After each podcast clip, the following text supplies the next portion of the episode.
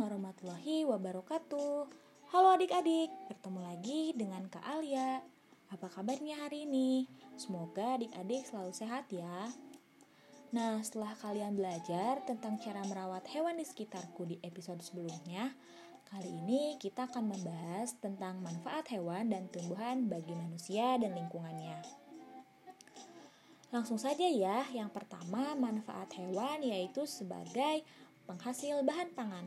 Contohnya, telur, daging, kemudian susu yang dihasilkan dari ayam dan sapi. Yang kedua, manfaat hewan sebagai penghasil bahan sandang. Contohnya, wool dihasilkan oleh domba.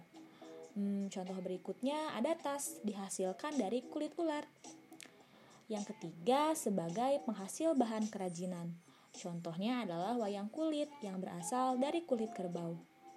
Kemudian ada juga kok berasal dari bulu angsa. Lalu yang selanjutnya sebagai penghasil pupuk organik. Kotoran domba dan sapi juga dapat dibuat pupuk organik atau kompos. Lalu sebagai penghasil tenaga. Contohnya, tenaga kuda dapat menarik sebuah gerobak. Nah, berikutnya ada manfaat tumbuhan bagi manusia dan lingkungan. Yang pertama, sebagai bahan makanan.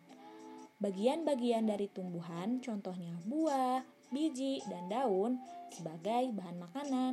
Yang kedua, sebagai bahan sandang. Pakaian serat katun berasal dari tanaman kapas. Yang kedua, sebagai bahan bangunan. Kalian tahu nggak? Ada loh rumah yang terbuat dari kayu yang ketiga, sebagai bahan obat. Contohnya adalah daun sirih, dapat digunakan sebagai antiseptik. Lalu selanjutnya sebagai bahan baku industri. Ban kendaraan diperoleh dari getah tanaman karet. Cat dihasilkan dari pohon pinus yang selanjutnya sebagai bahan pewarna alami. Contohnya adalah daun suji digunakan sebagai pewarna bahan makanan yang menghasilkan warna hijau. Manfaat tumbuhan juga dapat mengurangi pencemaran karbon dioksida.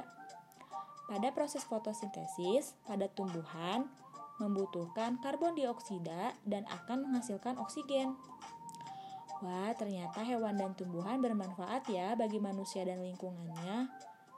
Maka dari itu, mari kita jaga dan melestarikannya. Oke adik-adik, sekian dari episode ini. Semoga bermanfaat untuk adik-adik ya. Terima kasih. Wassalamualaikum warahmatullahi wabarakatuh.